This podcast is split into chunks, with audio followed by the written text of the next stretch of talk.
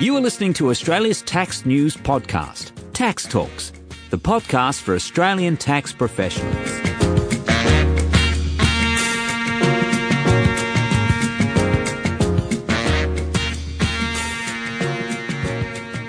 Welcome to episode 68 of Tax Talks. This is Heide Robson.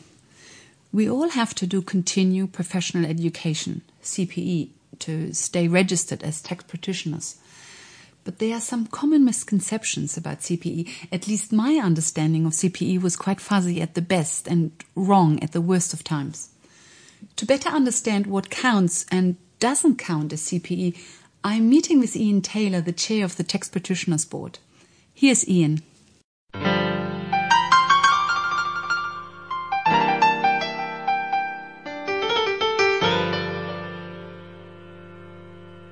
we have a requirement uh, which we've identified is an ongoing registration requirement, but also it's a code item. And so practitioners need to comply. We generally measure CPE over a registration period, which is three years. So complying with the with the CPE requirement over that three year period assists you, the practitioner, to maintain the knowledge and skills relevant to the services that you provide. And that, of course, then comes into dealing with the other code items under competency, competent service, reasonable care, tax laws, etc., etc. You've got to keep up to date. If you've got a tax qualification from 20 years ago, tax law changes daily. How do you keep yourself up to date This is the critical issue. Yeah. Ian, can I ask you something quickly? Yeah. The uh, CPE is actually not governed under the uh, TASA 2009, but is governed in the test regulations. And the reason for that is that the test regulations are much easier to change than the TASA 2009. So you have much more leeway in adjusting the CPE requirements yeah. based on what you see happening in the marketplace and where you think might be shortcomings, etc. Yeah, so the, the requirement, but the act, the act itself through the code of conduct does actually contain that requirement code item 8 that you must maintain knowledge and skills relevant to the tax agent services that you provide. And that's where then the board has the ability to say you need to you need to complete the CPE which satisfies the board's requirements. So it's the regulations that allows us to then uh, identify what the board's requirements are. So that's how it works. And in terms of the registration or the requirements for CPE, for registered tax agents, they need to undertake uh, 90 hours of CPE within a standard three year period. So, you know, on average, 30 hours per year, with a minimum of 10 hours in any one year. So, this is designed to assist those people who might go on a career break of some sort or have some other reason why they can't. They're injured in a motor vehicle accident. They're uh, they've had a, a, health problem or whatever, uh, and they've got a, a, time where they're not able to comply with the 30 hours per year. So we say minimum of 10 hours per year. So if you did 10, year, 10 hours one year, 10 hours the next, you'd need to do 70 hours in the other year to meet your 90 hours requirement over the three year period. So that's the requirement. Uh, and um, the other thing for BAS agents, it's 45 hours over that three year period. For tax financial advisors, it's 60 hours over that three year period. Yes, I read on your website that you need to keep the records for six years. Correct. I yep. was surprised about that. I thought that was quite long. Is that equivalent to other professional organizations? Well, it is. And I guess one of the other things is relatively consistent with the requirement to keep tax records. Um, tax records have to be kept for five years, I think it is currently. So, yeah, it's, it's just so that we can cover periods which, if a complaint comes in around a about a practitioner in terms of actions which they sometimes take a while to get to us. So we mm. need to have two periods, if you like, of relevant information around the CPE. So you do need to keep them for that two trienniums, if you like, six year period. But we also say that if you keep a record for your professional association or for any other reason, then we'll accept that log, we'll accept that record as well. Mm. And generally speaking, also, most of the requirements of the professional associations are in excess of the requirements for the TPB. Um, so, you know, people satisfy their professional uh, association requirements, then they'll probably also satisfy the t- TPB requirements. Mm. So the s- standard CPD for a registered tax agent is 90 hours over yep. a three-year registration. But then on your website, you also have these conditional hours that, for yeah. example, for a quantity surveyors, it's six hours. Is that in addition, the six hours no. for the quantity surveyors, is that in addition to the 90 hours or that's instead of the 90 hours? Uh, so it's uh, it's instead of the ninety hours, and that's to acknowledge that uh, if you if you're dealing with a specialist category or field, that the amount of CPE that's available is likely to be limited. So if you are a quantity surveyor, for example, you're dealing essentially with uh, you know a very limited portion of the Act relating to uh, yeah, Division you know, depreciation, Division 40 and 43, and and therefore uh, you know you, you, don't need to do as much in terms of uh, of CPE. Likewise, if you're dealing with fuel tax uh, credit specialty or luxury car tax specialty, or you're an R and D specialist or whatever, then the extent of uh, your CPE is reduced. So we've identified on the website there that if you're a tax agent, your standard tax agent is 60 hours.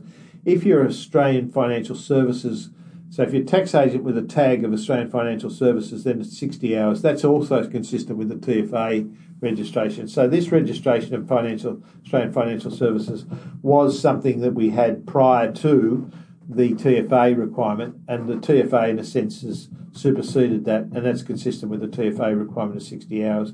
Quantity surveyors and fuel tax credits are six hours, and everybody else is 45 hours. Yes.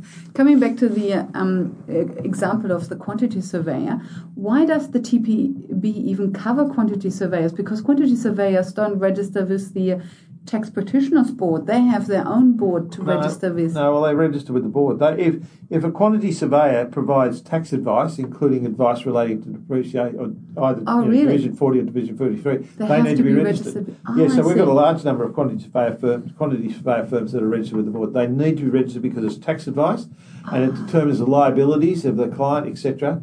Um, and so they need to be registered, and they are. Um, and and yeah, so they're registered with the board with a ah. with a tag which says, or, or, with a specialty, if you like, or conditional limitation which says they can provide tax advice or tax agent services brackets quantity surveyor services only. So it tags them to restrict the work that they can do. I see. Yeah. Another thing you say on your website is that professional associations may be accredited to us, become recognized tax agent yes. associations, and the result of all this is then that the voting members have lesser hours of experience required of them.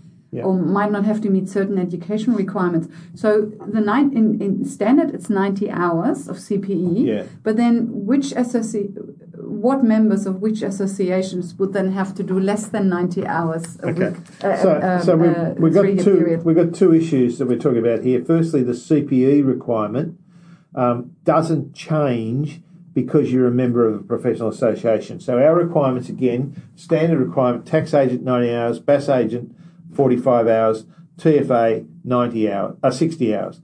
That's regardless of whether or not you're a member of a recognised association. However, what we've said is that if you are a member of a recognised association, then the work you do in CPE oh, for them Can will satisfy and double count for ah. CPE for TPB's purposes. Ah, but see. in addition to that, in the context of first being recognised by the board or registered by the board, if you are a voting member of a recognised professional association, then it may be that the requirements for experience are reduced. So, for example, in the in in the context of a BAS agent wanting to register with the board, the qualifications are the same. But if you're a voting member of a professional association, a BAS agent association, you only need to have a thousand hours of experience over four years. Where you where if you're not a member of an association, you need to have fourteen hundred hours. So there is a concession there for voting members.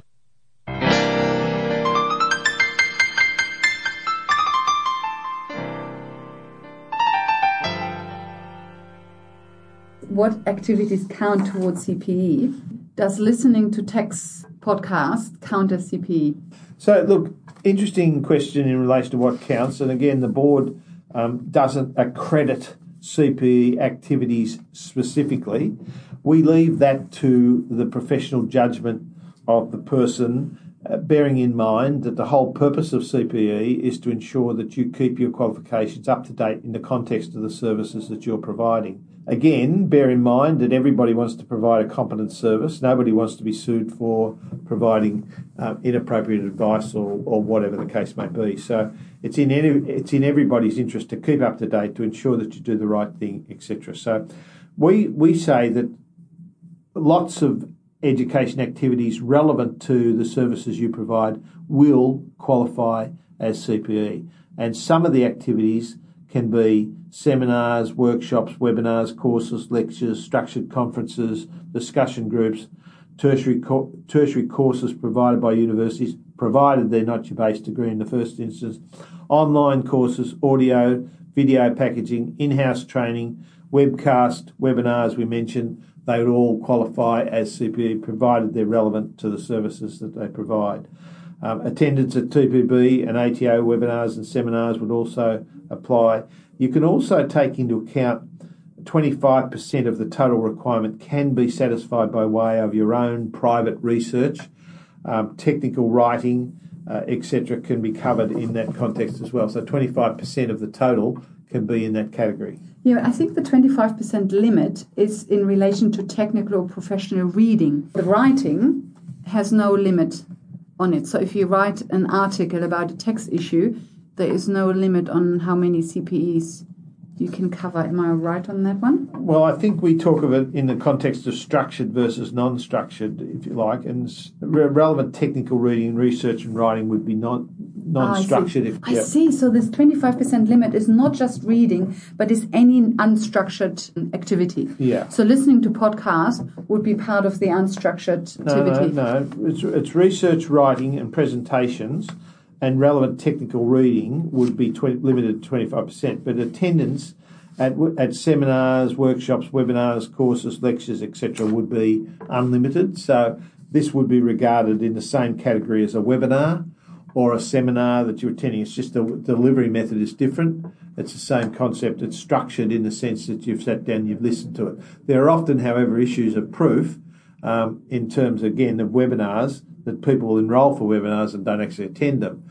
It's the actual attendance at them and doing the thing, not just enrolling for them, that's important. So there's no limit on how many CPEs can be claimed for attending a webinar or listening to a podcast, etc. Yep. But the problem is proving that you did listen to the webinar or that you did listen to the podcast episode. We work on the basis of honesty and integrity, code item one. We trust people and we say you need to keep a record of what you do and how you do it. Um, and we will access that record if we want at any point in time. So we can ask a person to give us their record of their CPE, and we expect that they'd be able to provide that within a very quick period turnaround that they've already done it and it's there ready to be provided if needed because they've also declared to us on an annual basis that they've met the CPE requirement. So we ask for that detail. If we feel then that on the basis of what we see that we don't think they meet the, the, meet the requirement because some of the nature of the services or what they've done is not appropriate. Well, I mean, we had one case recently where a person told us that they met the CPE requirement because they prepared research on behalf of clients and provided clients with advice. Hmm. And we said, well, that's not CPE. That's providing advice. Yes, you're using. It's your daily bread It's your butter. daily bread and butter. It's a provision of the services. That's not a CPE activity.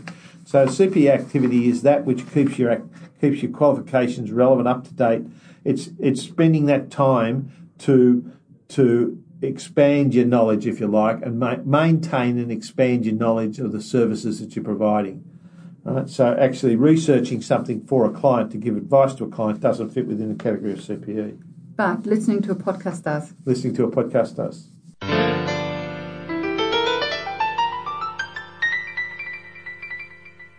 And what happens if I can't meet the CPE requirements for some reason? We do have that requirement or the, the, the flexibility of saying you've got to meet a minimum of 10 hours each year. So that does give people some flexibility. However, if a person for some reason didn't meet the minimum, we'd also take that into account. Again, our policy is generally one which is um, relatively uh, conciliatory, I suppose you'd say, in the sense that we want people to qualify. We don't want to turn them out because they don't qualify. So our policy would be to give people additional time to catch up, if you like. But we might say if a person's done eh, let's say, 60 hours over the last three years, we'd say you've got to do 40 hours immediately in the next six months or 12 month period, right? So we we want them to catch up, but also remain current in that context. So our first step in any person with any person who doesn't meet the CPE requirement would be to give them additional time to meet the requirement, and then we would monitor them on an ongoing basis to ensure that they do comply on an ongoing basis.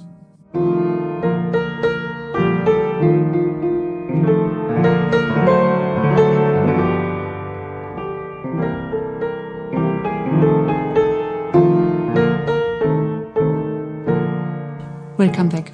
Had a lot of light bulb moments during this interview. I thought it was very helpful. Here are my 10 big learnings. Number one, CPEs are assessed over a three year period with a certain minimum per year. So there is flexibility and we can go hard in one year and then take it very easy in the other two.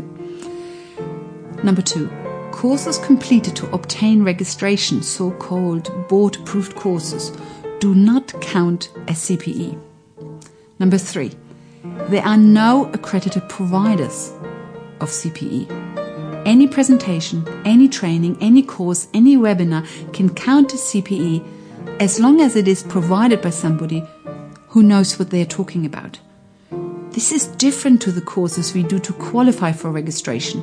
For registration, we can only do certain courses by certain accredited providers, so called board approved courses. But once we are registered and move into the CPE regime, there are no accredited providers for those CPE activities. Number four, we don't have to necessarily pay for CPE. Yes, many courses require a fee and there's no such thing as a free lunch. But whether something qualifies as CPE or not is independent from the fact of whether we paid for it or not. We need to keep a record of the CPE activities we undertake, and when we pay, we usually get an invoice, and that could be treated as a record. But we can prepare a record of CPE activities ourselves. It doesn't need to be an invoice, and so we don't have to necessarily pay for its CPE activities. Number five, the TPB doesn't prescribe the activity, but the outcome. It is the outcome that is important, and the outcome has to be that we maintain, develop, or promote our skills, knowledge, or attributes relevant to the tech services we provide. How we get there is up to us, as long as we achieve the outcome and, of course, stick to CPE activities the board considers appropriate. Number six, there is a limit on technical or professional reading for CPE purposes, which is 25%. Our CPE activities can't be more than 25% of reading. So reading has a red flag on it. Number seven, the provision of text services is not in itself a CPE activity. So our usual work doesn't count as CPE. And you will probably say that this is not a particularly big learning since you already knew that before. But I had thought that if we run into a technical issue and then read up about it to find a solution, that this might count as CPE. But the answer is that it doesn't since it was part of our usual work. Number eight, listening to a text podcast counts as CPE, and even more important is that it counts as a structured activity, so it is not subject to the 25% limit, the red flag they put on reading. So you can listen to text podcasts while driving to see a client and literally earn CPEs on the way. Number nine, in the past, I had heard this strange rumor that a podcast or webinar or anything else needs to be at least an hour long to qualify as CPE, but this is incorrect. It doesn't matter how long an individual episode is. You just add up the minutes of all the episodes you listen to. So let's say you listen to five episodes of Tax Talks and they add up to 330 minutes. So you get a CPE of five hours. It doesn't matter that some or all of the episodes might be less than 60 minutes. Well, if they're all less than 60 minutes, then you don't get to 330 minutes. I obviously didn't do my math, but you get the point. Learning number 10. We need to keep a record of the CPE activities for six years. Six years, that is a long time and hence important to keep in mind. I hadn't realized that it is that long. So these were my 10 lightbulb moments regarding CPE. In the next episode, episode 69, we will look at another aspect of small business CGT concessions. Until then, thank you for listening. Bye for now and see you in the next episode.